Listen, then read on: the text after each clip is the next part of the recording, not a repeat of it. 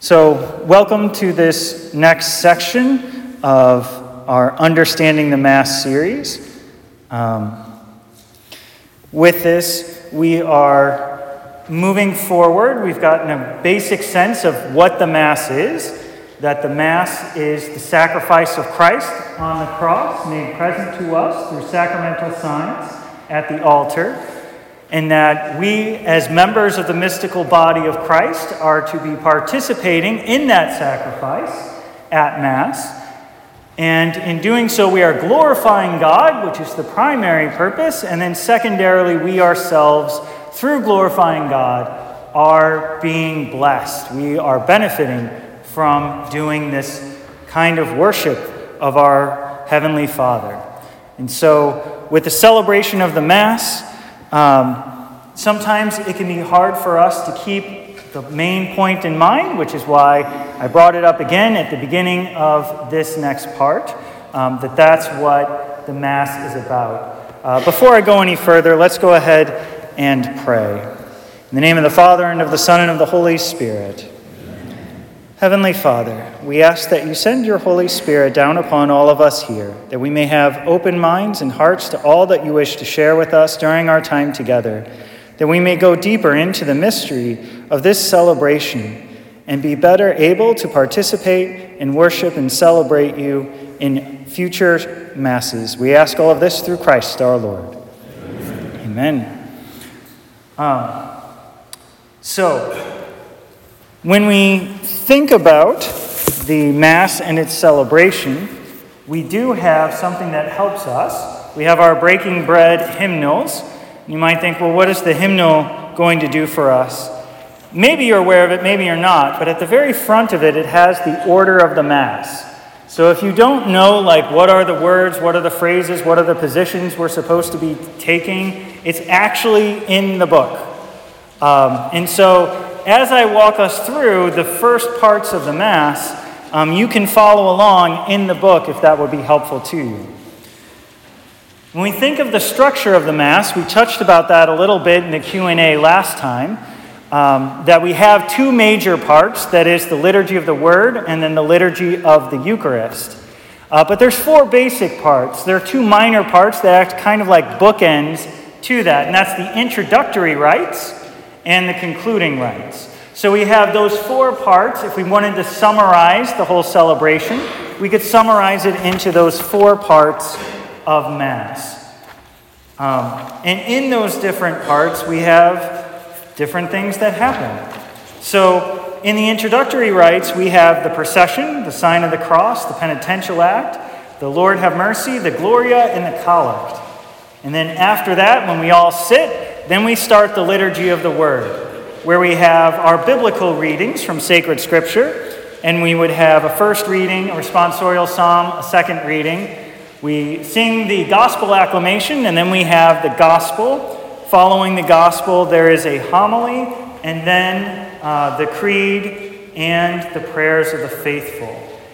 And that's what we're going to try to cover in more depth today. This beginning half of the Mass. Kind of going step by step, going deeper into the meaning and the ways and the places that these things come from, and how we are to go in our celebration deeper into, into what we are doing. So, um, before we even start, when we first come in, we would probably notice that there's these little things of water near the entrances. And we call them holy water fonts. And it's a reminder of our baptism. So we were baptized into Christ by passing through the waters of baptism. We have our baptismal font uh, kind of tucked in the corner over there, um, and we pull it out for baptisms. And when we enter the church building, it is a reminder of how we entered into the church that is the community of believers. And we did that through baptism. So we have these holy water fonts to remind us of our baptism when we first enter into the church. And so we dip our fingers in there and we make the sign of the cross. And the sign of the cross, in a way, is a summary of our faith that the God of the universe sent his only Son to give up his life for us, to make up for all of the sins of all of humanity for all time, so that we would have the opportunity to be with him forever in heaven. We are baptized into this faith. We have that summary of faith made when we make the sign of the cross. And so uh, we are reminded of that when we first come into the church.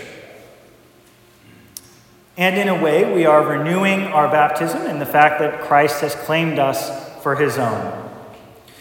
Then, when we um, come forward and we find our place, wherever it is that we want to sit in the church, uh, we have the pews. And before we go and sit in the pew, we typically genuflect to the tabernacle. Now, I talked a lot about that in a recent homily, but uh, for those who may not have heard about it, um, genuflecting is a way that we lower ourselves, we humble ourselves, uh, we submit ourselves to the one who is greater, to our Lord Jesus Christ in the tabernacle.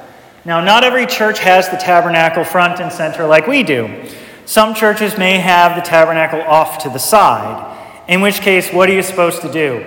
Uh, you're still supposed to genuflect to Jesus in the tabernacle because that's the point of genuflecting, recognizing the one who's greater. So if Jesus is off on one of the sides, then when you genuflect, you face wherever Jesus is.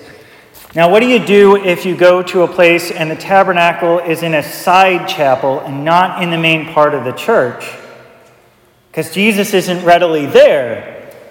Well, what you can do is then bow to the altar.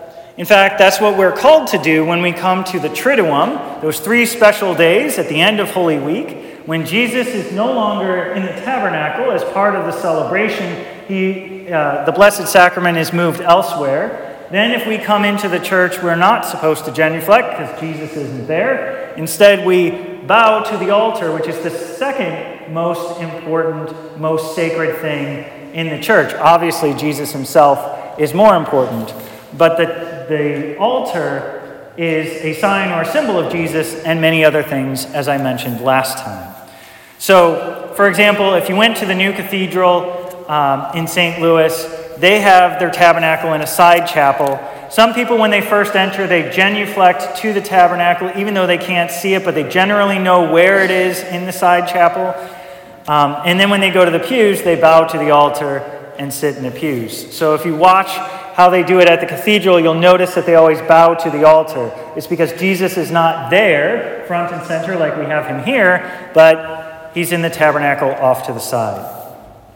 So, we genuflect as a way of lowering ourselves, a way of showing respect and submission to the God of the universe who is truly present with us in the Eucharist. Oftentimes, people, when, as soon as they get into the pew, they would sit or kneel and pray, and this is a great way to prepare for Mass. It's good for us to come a little early because sometimes we can easily get distracted during Mass. Sometimes we're just going from one thing to the next so quickly, so rapidly by the time we get here and we're actually trying to like stop and calm down, our minds are still racing like crazy and we can't pay attention to what's happening. So if we come a little earlier, then we can calm ourselves down, we can clear our head a little more easily. Um, one of the common things that can distract us is our to do list. Oh, I got to remember, I got to do this, and I got to do that, and I got to do this other thing if we come to Mass a little early and that to do list starts to be rolling around in our minds, we can just write that down on a scrap of paper and we would know. I'm not going to forget. I wrote it down. I know where it is. I don't have to keep bringing it up again and again and again and distract myself throughout the Mass. So, coming early can help us be well prepared for the celebration. Um,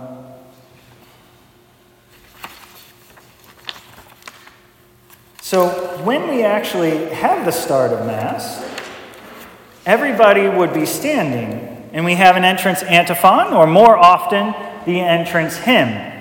And during that, we also have the procession. And the procession typically includes the servers, if there's a deacon present, um, if there's any other ministers who are participating, like a lector, for example, a reader, uh, if we had any acolytes, they would be there if there's any con celebrants, other priests who are also celebrating the Mass along with the main celebrant. They would be in the entrance procession. And the entrance procession goes down the main aisle of the church. and it goes through the nave. Um, it might sound like a strange name, but it's actually named after the boat. In, um, in other churches, their roofs would often make a point, and if you like flip that upside down, it's kind of like the bottom of a boat. Um, I don't know why exactly that led to it being called the nave, but it did. And it represents the earth. So the nave represents earth, and so the procession represents our journey here on earth towards heaven. That's what the sanctuary represents. That's what this elevated part of the church represents. The steps, and it has the ambo, it has the altar, it has the tabernacle, it has the presider's chair, and the other things previously mentioned. So, our journey through earth is being represented in the entrance procession. Sometimes the entrance procession can be shorter. Um, earth can be represented by the sacristy, and then it can be a very short entrance just into the sanctuary and in front of the altar. But for Sunday celebrations and for other masses, we oftentimes have the full procession for the greater symbolism. But it's still there even if there's a short entry. So we have the entrance procession, and we're all standing. Why are we standing? Um, part of it is because standing is a position of readiness, a, readiness, a position of action, it's a position of respect, a position of attention. And what are we attending to? What are we acting upon? Um, it's a way for all the people present to participate in the entrance procession. Um, obviously, it would take a while if everybody in the church had to go and file through as part of the procession. So, the people's participation in the procession is symbolized by standing. The procession is oftentimes led by the processional cross or processional crucifix. It's the sign of Christ, the ultimate sign of love. It should also be the guiding principle of our lives. And so, if the procession represents our lives here on earth, then we should be following Christ. We should be following his standard. We should be recognizing that our life does have suffering in it, but it's also a life full of love. When the ministers make it into the sanctuary, uh, they line up in front of the altar and then they genuflect to Jesus in the tabernacle, and then they don't genuflect again until Jesus comes in the Eucharist at the altar. So, after that initial genuflection, recognizing Jesus in the tabernacle, the focus shifts to Jesus coming to us at the altar, not Jesus already here in the tabernacle. So, that's probably why you've noticed that I genuflect when I first get here, but then other times walking around, I'm bowing. And I'm bowing to the altar, not to the tabernacle, because the altar is where Jesus is going to come to us. And during the celebration of the Mass, we're anticipating that coming and preparing ourselves for that coming of the Lord. And since the altar is that place where Jesus comes, and we're focusing on Jesus who is coming, we then have the reverence of the altar. The priest and deacon would go up and kiss the altar and then go back down to their seats. But we remain standing. And the other ministers likewise take their positions. And when the entrance hymn stops, we have the sign of the cross. And again, that's a summary of our faith. We're actually quoting the end of the Gospel of Matthew, where Jesus tells us to go and baptize all nations in the name of the Father and of the Son and of the Holy Spirit. And so we are using that formula that Jesus gave us in Scripture. Every time we make the sign of the cross, we're also showing the, the symbol of the cross, which is the means of our salvation. So then the priest greets the people. And typically it's a direct quote from Scripture. The one that I like to use is a quote from St. Paul to his letter to the Corinthians The grace of our Lord Jesus Christ and the love of God and the communion of the Holy Spirit be with you all. This is an elegant, this is a formal greeting. Um, but since it is the actual greeting, a priest is not really supposed to say, "Hey everybody, how you doing? Have a good day." Like no, that's there already is a greeting. It's it's part of the mass. So he's quoting Scripture. Another phrase that he could use is um, an allusion to Scripture. There's many places where this comes from the Lord be with you. And the obvious response is, and with your spirit. But why is it that we say, and with your spirit? It used to be, and also with you. Well, and also with you is implies everything's the same, we're all equal, we're all friends, and hopefully we are friends. But um, there is a difference. When we say, and with your spirit, we're referring to the spirit that the minister has received by his ordination. That God has ordained him to do something special at the service of the whole community, to lead everybody in prayer. And so when we say, and with your spirit, we're saying that to an ordained minister, to either the priest or the deacon who prompted us to make that response. And so if there's other liturgies, if there's an extraordinary minister bringing communion to someone, um, they shouldn't use a greeting that prompts someone to say, and with your spirit, because they're not ordained.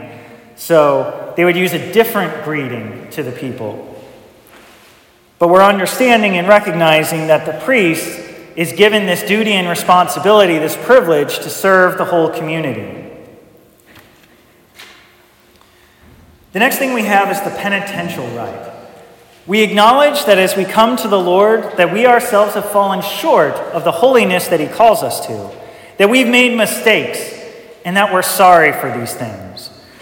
Now, when we have the penitential rite, there's actually multiple options for what we could do. And you might have noticed that we kind of switch things a little bit from ordinary time into Advent. In ordinary time, we would oftentimes use the invocations, where the priest or deacon would say something like, uh, would say something like, "You came." Uh, of course, when it's not the Mass, it's harder for me to remember. Um, you were sent to heal the contrite of heart, Lord, have mercy, etc. But now that we are in Advent, we're using something that's a little more explicit. We're using the Confiteor, the, the prayer, I confess to Almighty God. And when we go through that prayer, we're making it explicit what we are doing. That we're explicitly acknowledging that we're sinful, that we've made mistakes. We're explicitly saying that it was our fault. We did exercise our free will and we chose poorly. And then we also ask Mary and everyone else present to pray for us. I remember one time during Mass, it suddenly struck me that, it's, that we said that. And I was like, wait, I just asked everybody to pray for me. And of course, the golden rule do unto others as you ha- would have them do unto you. So I was like, oh, well, if I'm asking them to pray for me, I should be praying for everybody else too. And so from that moment forward, um, during Mass, like after we would say that, I would try to very quickly pray on behalf of everybody else present to God, since that's what I just asked everybody else to do for me. But even before we get to that point, there's that introduction from the priest to recall our sins. And then there should be a brief moment of silence. So, in this penitential act, we actually do have a forgiveness of sins the small sins, the venial sins. If it's a major sin, if we're talking about mortal sin, we would need to use the sacrament of confession. But for something minor, for something small, like um, saying a white lie to get out of an awkward conversation, um, that's wrong because we're not saying the truth, but it's not a big deal, it's not something major, and so we don't need to go to confession to be forgiven of that, but we do need to be forgiven. So if we do something like that, we need to present that to the Lord and ask for His forgiveness. And during this penitential act, during that moment of silence, that's when we present to God all of the small sins that we want to be forgiven. When I learned that that's what was actually happening, I would start to get frustrated when the priest or deacon would immediately jump into the next thing.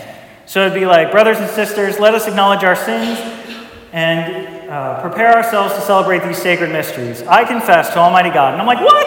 I didn't have any time to think. I didn't present anything to God. I'm not being forgiven. So that's why I take like five to seven seconds to give everybody the opportunity to think of something um, so that you can actually be forgiven of those things. Um, and sometimes when people aren't used to that, like the deacon or the musician, they're like, oh no, nothing's happening. I guess I'm supposed to do something. And then the musician would start to play something, and it's like, no, no, no, not, not, not time for you to do that. Or the deacon would suddenly jump in and say something. It's like, calm down, it'll be okay. We're just remembering our sins. If you open your book, you'll see that there's option two, which I don't know any parish that has ever used option two. But it's a, it's a phrase in response. The priest would say, Have mercy on us, O Lord, and everyone would respond, For we have sinned against you. Then he would say, Show us, O Lord, your mercy, and grant us your salvation. Most people don't know those things. I haven't been to a parish that's ever used that. And so uh, this will probably be the only time you hear about it. Um, so when we do have the confiteor, though, we also have the absolution. So these are the words that the priest has to say in order for you to be forgiven of your small sins that you just presented to God. He says, May Almighty God have mercy on us, forgive us our sins, and bring us to everlasting life. We all respond, Amen. If we had the Kyrie, I mean, if we had the Confiteor, we would then have the Lord have mercy follow, as we did this morning. Uh, but when we have the invocations, you were sent to heal the contrite of heart, it's built into the invocation. And so we, we would have that part, the Lord have mercy, before we have the absolution take place. After that, we have the Gloria. And the Gloria is a celebratory hymn. It goes all the way back to 128 AD. But if we look closely, we can actually find all the pieces of the Gloria scattered in Scripture. In fact, the very first part of it comes from the Gospel of Luke when the angels appeared to the shepherds and said, Glory to God in the highest, and on earth peace to people of good will. And so that's where we get the beginning of the Gloria. But other parts of the Gloria can be found in different places from the Psalms, from Revelations, from the Gospel of John. But what we may not always realize is that when we pray the Glory Be, it's actually a miniature Gloria from Mass. And when we pray the Gloria at Mass, it's like now that we've been forgiven of our sins and we're anticipating Jesus and we're having this great celebration, we want to rejoice and celebrate. And so, in a way, it's like a miniature Christmas taking place right there at Mass uh, because we're recalling that moment of the birth of our Lord and the joy that comes with it, and the joy that comes from being forgiven of our sins. And we have that forgiveness early on so that we can enter more fully into the celebration itself. And so we rejoice at being forgiven. And in all things and in all ways, we are to give glory to God as well. The Gloria, we do not usually have that in penitential seasons such as Advent and Lent, because instead of focusing on the joy, we're focusing on preparation. We're focusing on sorrow for our sins. But when we get to Christmas and Easter and when we have ordinary time, or if we have any solemnities kind of scattered or sprinkled into those penitential seasons, then we do include the Gloria. So, for example, when we had the, the celebration of the Immaculate Conception, we had the Gloria. But this morning, we did not. So, that's why we do it that way. After the Gloria, there's an invitation to pray. And it's not just, okay, Father's waiting for the server to bring him the book. No, it's actually the moment for us to tell God whatever it is we need to tell God at the beginning of Mass. And then we have a prayer called the Collect. And it's called the Collect because the priest is collecting everything that everyone just prayed privately to God in silence and presenting it to God on behalf of all of the people. The collect usually starts by in, invoking the Heavenly Father and then recalling some good work that He has done and then making a request, usually asking God for His grace, and then pointing out that this is all happening through Christ our Lord. Amen. Why is it through Christ? Because it's only through Jesus who took on human flesh that we have access to the Heavenly Father. It's only through our union with Jesus through baptism and by grace that we can approach the Heavenly Father and refer to Him as Father. Because it's through Jesus that we are adopted children of God. And so after we have the collect, we have our opportunity to sit. And at that point, we have the liturgy of the Word. And so the liturgy of the Word is where we have specific sections of Scripture that are, are taken for us to meditate on and consider given our celebration at that time of the year. So it'll be different readings depending upon what time of year it is, what season it is, what celebration we have. If it's a particular saint, then readings would be chosen that either mention the saint or have a theme that was prominent in that saint's life. And if it's a Sunday in ordinary time, that's a time where we're looking at the teachings of Jesus, and so our readings would focus on his teachings. Now that we're in the Advent season, we're focusing on the coming of Jesus. So this weekend we had readings that corresponded to anticipating the Messiah, the coming of the Lord. And this weekend in particular, all of our readings focused on the theme of repentance. And so we typically would have on a Sunday a first reading, a responsorial psalm, a second reading, and then we would also have a gospel acclamation and then the gospel itself. The first reading is almost always taken from the Old Testament. The Old Testament helps prepare us for what's going to be revealed in the New Testament. God likes to rhyme with history. And so he gives us events in the past to help us understand what's going to happen next. He gives us things in the Old Testament to help us know what's going on in the New Testament. And so, for example, in the Old Testament, there was a king, King David. He was the greatest of all of their kings. And then, to understand Jesus, we have this reference back to King David. He's referred to often in the New Testament as Son of David. Why? Because Jesus is going to be like King David in some way. He's going to be the King of Kings and the Lord of Lords. There's similarities, but Jesus is the fulfillment and exceeds and surpasses what's there in the Old Testament. But we read from the Old Testament to help us understand what's being revealed to us in the New Testament. Then we have the responsorial psalm. The Psalms in sacred scripture are the largest book of, of the Bible, um, and they're typically in the middle of the Bible. And that's a good place for it because the Psalms actually summarize all of salvation history.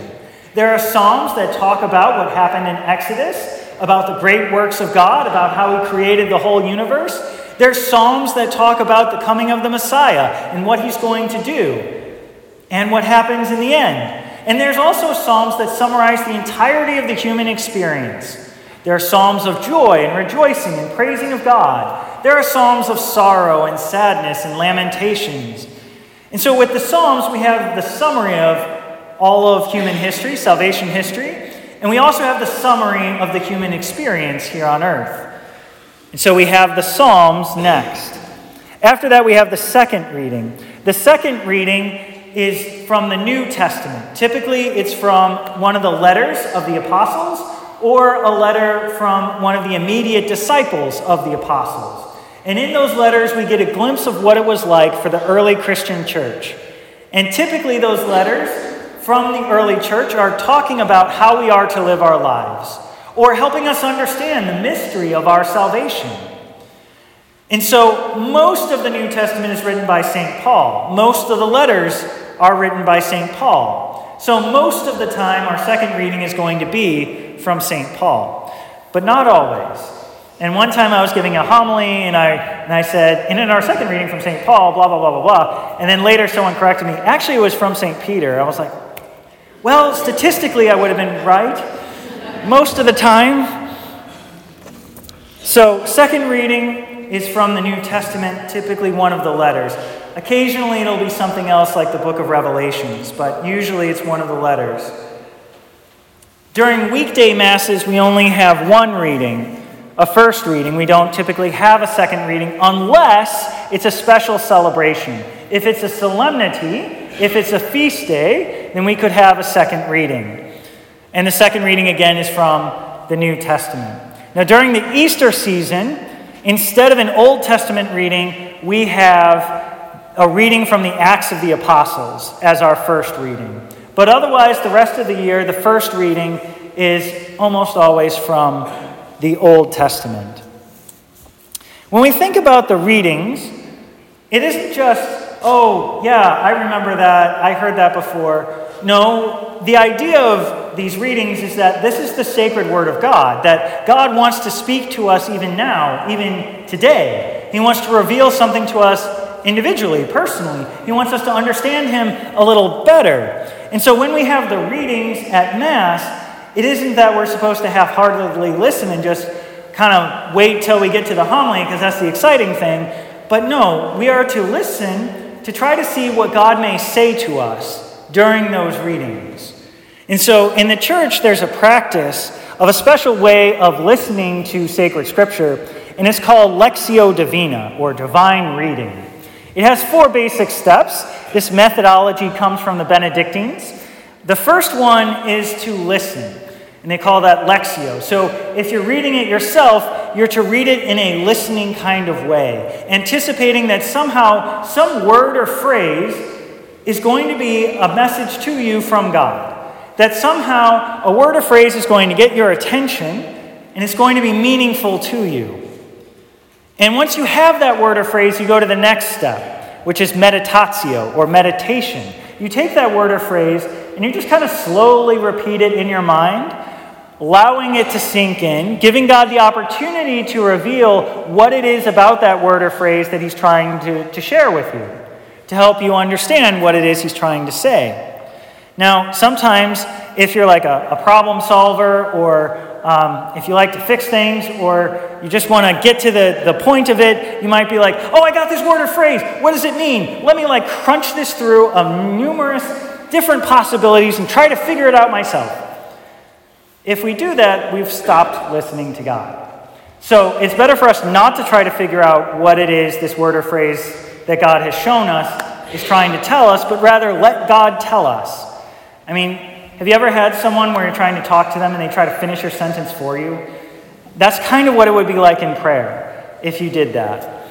So we want God to reveal it to us because what He might say could be something that we never thought of. So we want to have this listening kind of approach.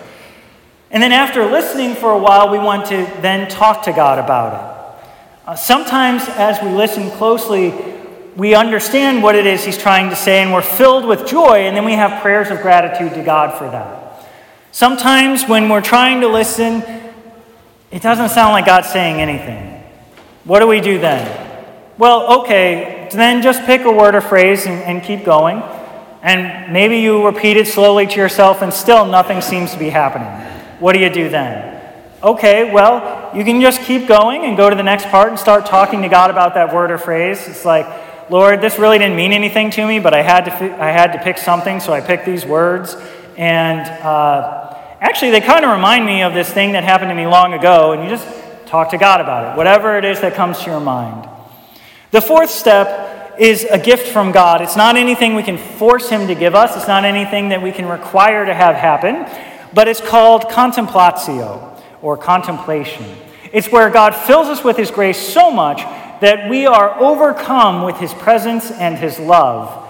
And uh, we're hyper focused on God and that moment and just being caught up in that relationship. It's not anything that we can force or fabricate. All we can do is open ourselves up, and if God wants to give us that gift, be ready to receive it. But it doesn't happen every time. The other things, we can do all of those on our own, but the contemplation piece is something that God has to give us. Some people like to add a fifth step to the process uh, where they come up with a resolution. Based upon what they heard God say to them, they would come up with something to do about it. Um, some change in their life, some new prayer, they would come up with a resolution to move forward with from their experience. And so, Lectio Divina is one of the ways that we can better enter into this part of the Mass, the liturgy of the Word. And during the Mass, as we're sitting, as we're listening, Sitting is a position of learning. It's a position where we are meditating and we are absorbing. So, if we think about the classroom, what position do students usually take? They're sitting at their desks because they're trying to learn. In these first readings in the responsorial psalm, we're sitting because we're trying to learn. We're trying to accept what God's giving us. We're trying to meditate on His Word. But then, as we get ready for the gospel, we change our position. We stand. And we do that because we're respecting the fact that Jesus is now coming to us through sacred scripture in a unique way. In the Old Testament, we're learning about Jesus, who's not yet here, but he's kind of foreshadowed. We're alluding to him. We're recognizing prophecies. But once we get to the New Testament, once we get to the Gospels, now we're hearing about the words and deeds that Jesus himself said and did. And so at this point, we're respecting the fact that he's coming to us through sacred scripture. So we're standing in a position of attention, a position of respect, honoring that the Lord is coming, but also standing as a position of readiness for action because we are to respond to the gospel message, we are to act upon the gospel message. And so we have the gospel, which means good news, and we get to the good news of Jesus Christ and his words and deeds after we have the gospel acclamation. So, a lot of times we use the word alleluia, but not during the season of Lent, because that's too much of a celebratory word. Originally, it was a war cry. If we look in the Old Testament, we find that word. It's what they would say as they're running into battle. And what it means is praise the Lord. But after being victorious, they also would say Alleluia. And so it kind of shifted in its meaning from a battle cry to a celebratory kind of word. And it's still used that way even today. We're celebrating that God comes to us through sacred scripture, through the Gospels. And so we have that word alleluia, which means praise the Lord. And then we have the gospel proclaimed to us. And as the gospel is being proclaimed to us, um, there are certain things that, that we have that are a little different. One of them is it has to be a priest or a deacon. And that's because these are the words and deeds of Jesus himself. And so, who better to do it than those who are ordained to be Jesus for the people? The priest, the deacon, the bishop, if they're going to have the words of Jesus said in our celebration, it makes sense that the minister ordained to be Jesus would be the one saying. And when the priest or deacon comes to the ambo to proclaim the good news, there's that greeting, the Lord be with you and with your spirit. And we say, and with your spirit, because we're recognizing you are an ordained minister to do this service, this ministry for us. And then we have, um, we have the minister say, uh, we have him introduce the gospel, which gospel it's from, and we have the response, Glory to you, O Lord, because we're glorifying God for coming to us in this way. Then we have a certain action that only happens at this point in Mass. It's the triple sign of the cross. Now, when I first came back to Mass and I saw people doing that, I didn't know what they were doing. And I thought they were just kind of like wiggling their thumb over themselves. And I was like, well, that's weird, but if that's what everybody else is doing, that's what I'll do too. And then when I discovered, no, it's actually making the sign of the cross, I was like, well, that means a lot more, doesn't it? But why is it that we do that? It's because the gospel, which we are entering into, is something that should always be on our minds always on our lips, and always in our hearts. And so we do that action to recall that that's what we should be doing with the gospel. That it should always be on our minds, on our lips, and on our hearts. And the gospel, of course, means good news. And so after it's proclaimed, we have the phrase, the gospel of the Lord. And everyone responds, Praise to you, Lord Jesus Christ. We're praising him for coming to us. We're praising him for the gift of salvation and all the other things that he's done. And after that, we have the homily. Now, the homily means explanation. The point of the homily is to help us understand. We just heard these readings, we had the responsorial psalm. What does it mean and how does it apply to us today? And so that's what the minister should be trying to accomplish for you to help you understand what we just heard and how to act upon it. Now, let's be honest, some people preach a little better than others. So sometimes it can be a little challenging to, to sit there and be attentive to the homily. Uh, so, what are some of the things that we can do, though, during that time to help us be attentive? Well, first thing is you can pray for the preacher. Pray that the Holy Spirit's going to work through him. Pray that somehow God's going to help everyone present have a deeper experience and encounter with Jesus Christ. Sometimes as I'm preaching, I would go off on a tangent and I would think to myself, well, that was kind of weird. That wasn't the point of my homily. Um, and then I would go back to my predetermined statements and then so on and so forth. And we get to the end of Mass and I'm greeting people, and someone would come up and say, Father, oh, you did such a great job. What you said in the homily was great. And I'm thinking to myself, oh, all of these things that I had planned out and chose to put in there. And they would say, oh, this thing that you said, and it was the tangent that I had no intention of saying. And it was really meaningful to them. And I was like, oh, okay, well, good job, Holy Spirit.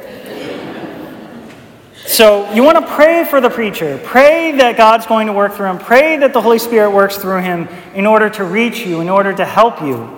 But also anticipate that God is actually going to do that. If you come expecting the homily to be boring and that you're not going to get anything out of it, it's going to be a self fulfilling prophecy. It's like, oh, there's Father Lampy again. I guess I'm going to sleep for the next 15 minutes. Uh, no, if you, if you come anticipating he's going to say something meaningful, and I want to be ready for when that nugget, that gem, that jewel that God is going to offer through the preacher is given, I want to be ready to receive it. Um, sometimes people would, would say things like, that passage never made any sense to me, but when you explained it, it was so meaningful. And if they're listening, then they could understand it better. If they're anticipating that God's going to give them something, they'll be ready to receive it. And then also just be mindful that what God gives may not be just a greater understanding of Scripture, but it may be the personal message, the answer to a prayer that, that you've been just kind of working on. Sometimes people would come up to me after Mass and say, Father, that's exactly what I needed to hear. And maybe that time it actually was what I planned to say. But, um, but God can speak to us specifically and individually Something that maybe we've been praying about for a long time, if we're ready for it, if we're anticipating, then we can receive that gift uh, if we have God work through the preacher, if we're ready to receive it. And so it can make a huge difference in what's going on for us. I remember one time at the seminary, someone was preaching, and I thought it was terrible, and I decided to share my misery with another seminarian. And, um, and then I also decided to try to do that with a, with a professor. And as soon as I thought, said something like, Oh, what did you think of that homily? You know, anticipating him to think it was bad like I did. Instead, he started talking about how great it was and all the things he got out of it. And I was like, Did we hear the same thing? Because that is not what happened for me. And then I thought about it and I was like, okay, I, I was not really in a good place when I was trying to listen to that homily, so that's why I didn't get anything out of it. But after we had the gospel, we sat for the homily because the homily is a place where we're trying to learn, where we're trying to meditate and understand. But then we stand again for the creed. Why? Because standing is a position of action, and the creed is our declaration of faith. So faith is based on what is heard. We just heard the gospel. We just heard the readings, we just heard the homily, and now it's time for us to act, to respond to what we heard. And we act by declaring our faith by reciting the creed, declaring our faith in the triune God, and working our way through all of these different statements of what it is we actually believe as a community. The creed is said on Sundays and solemnities, and um, not said typically during the week, unless during the week it's a solemnity. Um, I'll skip the detailed explanation of the creed because I do want to give you the opportunity to ask questions. Um, so, after the creed, we continue with that same concept of acting on our faith with the prayers of the faithful. So it isn't just, okay, somebody said something, yeah, we pray to the Lord, but we're actually talking to God. We're actually requesting something. We just declared and manifested our faith in the creed. Now, because we have this belief in a God who loves us, we're going to actually ask Him to do these things for us. We wouldn't be asking God for something if we didn't believe that God could do something about it. We wouldn't be asking God for something if we didn't hope that He was going to do something about it. We wouldn't be asking God for something unless we knew that He actually loved us and cared about us. And so the prayers of the faithful are prayers on our behalf, making these requests to God, expecting He will actually respond and give us um, what it is that we need. Sometimes we don't always ask for what we need, and sometimes we ask for things that aren't the greatest. Uh, but when we pray to God with faith, sometimes He answers us in the ways we don't expect. And so sometimes we think God is saying no. But really, he would be saying, I have something better. God never really says an explicit no, and I'm not going to do anything for you, but rather, He appreciates the fact that we're reaching out to Him, even if it's not the best thing for us, but instead, He has something better to give us, a better response to our request. And so we act in faith and we make these requests to God the Father. And when we finish with the petitions, that concludes the liturgy of the Word. One of the things when it comes to Scripture, as I said before, almost the entire Mass is a direct quote, a paraphrase, or an allusion to something straight from Scripture. When we talk about the readings, it is a direct reading from Scripture. Sometimes people would say, but you're not reading from the Bible. It's like, well, technically, no. We're reading from what's called the lectionary.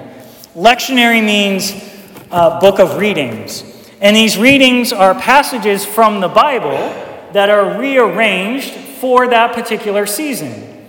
So, for example, our readings today we had Old Testament, responsorial psalm, New Testament, gospel. We have them all one after the other, so all we have to do is flip one page, and the next minister can read the right thing. Imagine if we were trying to read from the Bible each time. Then each person would come up, would have to find the exact spot, and then look for the right verses, but we could always, if we already know what they are, let's just like put them together in a collection where it's clear and easy for us to read. So we are reading from the Bible in as much as the passages in the lectionary are from the Bible. And when we want to understand the readings, it's good not only to have a good homily, but also to have good commentaries. And so there are good Catholic authors that help explain what it is that's going on in the sacred scripture that can give us context and clues. Um, we are in the second cycle for our Sunday readings, cycle B, and that is the Gospel of Mark. So, after the Second Vatican Council, they decided instead of a one year cycle of readings, let's have a three year Sunday cycle of readings. And each year would correspond to one of the three synoptic gospels. Synoptic meaning like similar. So Matthew, Mark, and Luke, they all say very similar things. So we have Matthew, Mark, and Luke um, throughout the year. And this year, year B, is Mark. So the books that I have that are commentaries up here are all ones on Mark. But I have them up here so you can see the series that they are. This one is the Catholic Commentary on Sacred Scripture. Um, each one in this series is written by a different author, uh, but they have a commentary on all the different books of the Bible. This is from the series, the Navarre Bible. Um, so this comes from the Opus Dei organization or group, and that was founded by St. Jose Maria Escrivá. This is the uh, Ignatius Catholic Study Bible, New Testament. It has commentary from Dr. Scott Hahn. So these are all good options to help you understand more clearly what's going on in Scripture. There's lots and lots of other commentaries as well, but most of my books are still in boxes. So I just grabbed a few that I could find and brought them here uh, to show you, to give you some sense, some idea of what would be good commentaries to read. And so that's actually another way to prepare for Mass. Uh, the readings are easy to find. You can go to the USCCB website uh, daily readings and find out what readings we have for that Sunday. You can look at them in advance and know what those readings are. Um, if you're here in the church, you can look at our Breaking Bread hymnal. You can go to that particular Sunday and you would find in there the readings for that particular Sunday. And you can read in our hymnal those readings. And so, if for whatever reason it's difficult to listen to or hear uh, the person reading, Maybe they're new at reading and they have the microphone like way away from their face and you can't really hear them. Um, if you still wanted to know what was being said, you can follow along in the hymnal. And so you can find out what those readings are before Mass. You can get a good commentary. You can pray Lectio Divina with those readings. And you can listen attentively to what the Lord may have to say to you. And then at Mass, the Lord may have even more to say to you when you get there. But because you've prepared yourself, you're even more ready to receive whatever it is that God wants to give. So that would, uh, that would bring us all the way through the liturgy of the Word. So uh, I would now like to open it up for anyone who may have any questions about what I've covered so far in our series. Anybody have questions? Yes. We're the Confiteor church, we strike our breast three times, what are we doing here? Good question. So during the Confiteor, uh, we strike our breast three times. Why do we do that? What are we doing there? That's actually a reference back to what Jesus told us in the Gospel of Luke when he gave the parable about the Pharisee and the tax collector. They're both there in the temple. And he says that the Pharisee was talking to himself, saying, Oh God, I am so glad I'm not like these terrible sinners, like this tax collector. I tithe and I blah, blah, blah, blah, blah. And he's all talking to himself. But then Jesus mentions the tax collector, who won't even raise his head. Instead, he's bowed down to the Lord, and he's just acknowledging that he's a sinner. And he's hitting himself in the chest. And so what we're doing at that point in the Mass is we're imitating that tax collector in the parable as a sign of our repentance, as a sign of our acknowledgement that we made a mistake, as a sign that this is our fault and we could have done otherwise. We're repenting and showing sorrow for our sins by striking ourselves in the chest, just like the tax collector did in the parable. Good question. Other questions? Yes. You mentioned something about preparing for, for the uh, gospel, preparing to uh, listen to things. But what about after all this, after Mass and everything? A lot of times people forget what was said. How do you keep, keep that in mind?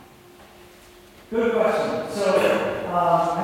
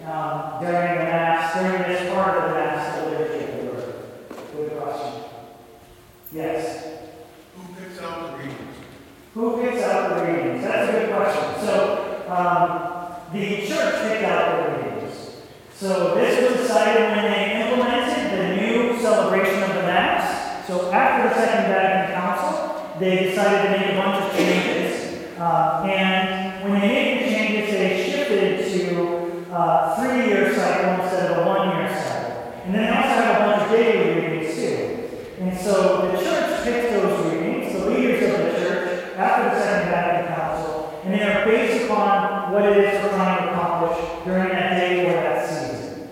So during ordinary time, like I said, uh, we're going through the different teachings of Jesus.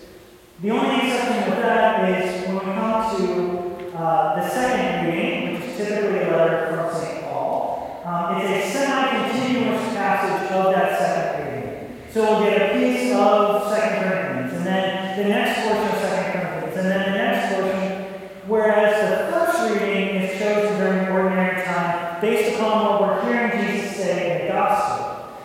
So the gospel would be kind of following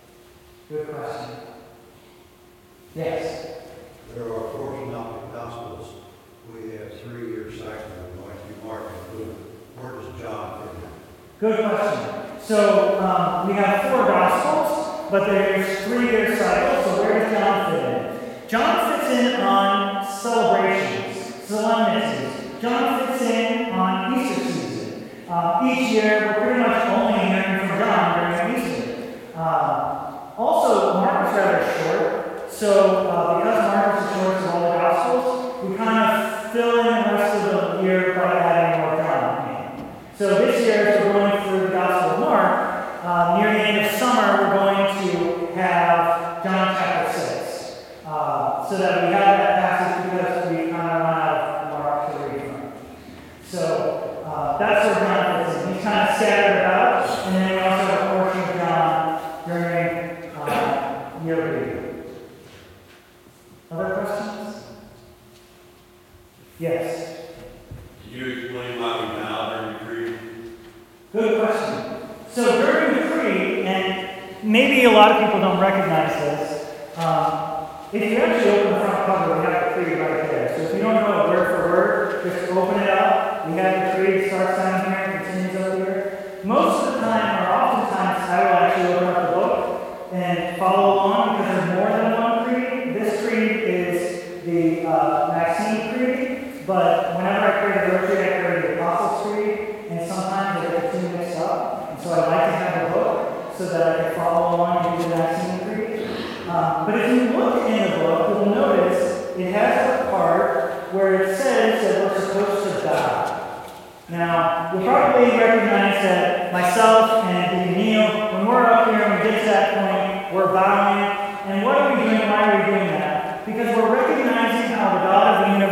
down from heaven and became one with us. So if you look in the book, it says, at the words that follow, up to and including, and became man, all bow. So when we're saying the words, by the Holy Spirit was incarnate the Virgin Mary and became man, we should be bowed down.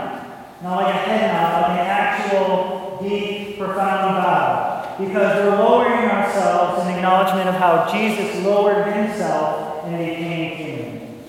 There two the where we actually genuflect there instead. And those two times would be the solemnity of the Annunciation, March 25th, and Christmas, December 25th. Because those are the times that we especially recognize God coming down from heaven and taking on human flesh.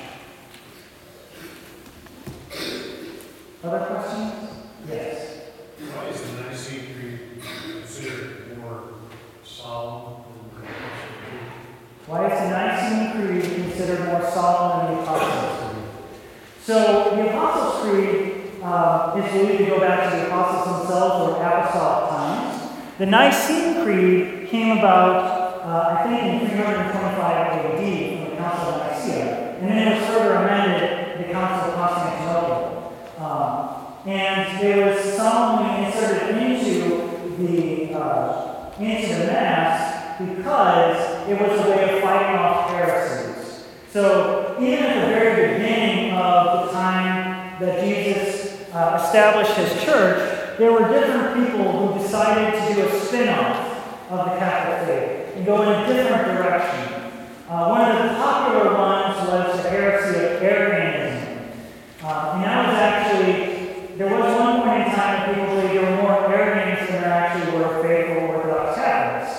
Um, but the Arians believed that Jesus was not actually God. That Jesus was like this superhuman and he was blessed by God, but he wasn't God himself. And so, in order to help us understand that this really is God, and that's really what we believe, we have that explicitly stated in the Creed. That when we talk about Jesus, we say that he is Son of sorry, we say that he is the only begotten Son of God, born of God from God. We're making it clear. He is God. And he comes from the Father, who is also God. Light from light. Sometimes we call God pure light. True God from true God. We're, we're really it in there. Jesus God, Jesus God, Jesus God. So we're making it very clear that we are not variants, and this is the true faith. So the Nicene Creed became very important in order to, to defend against those heresies. And it does it more explicitly than the Creed, which is why we typically do the Nicene Creed. It goes a little deeper into the mysteries as well. Good question. Any others? All right, so we're a couple minutes past the hour. Uh, we'll go ahead and close in prayer. And if you have any further questions, I'd be happy to answer them. In the name of the Father, and of the Son, and of the Holy Spirit, amen. Heavenly Father, we thank you for the many ways that you come to us and reveal yourself to us, especially how you come to us in the celebration of the Mass. We thank you for how you reveal yourself to us through the sacred word, and through your sacred word, prepare us to receive you as you come to us in the Eucharist. Please help us to enter more deeply into these mysteries and to recognize you in all the ways that you come to us. And help us to have a retentive memory that we may take what we've received from this session into our future celebrations of the Mass. We ask all of this through Christ our Lord. Amen. In the name of the Father, and of the Son, and of the Holy Spirit. Amen. Thank you, everyone.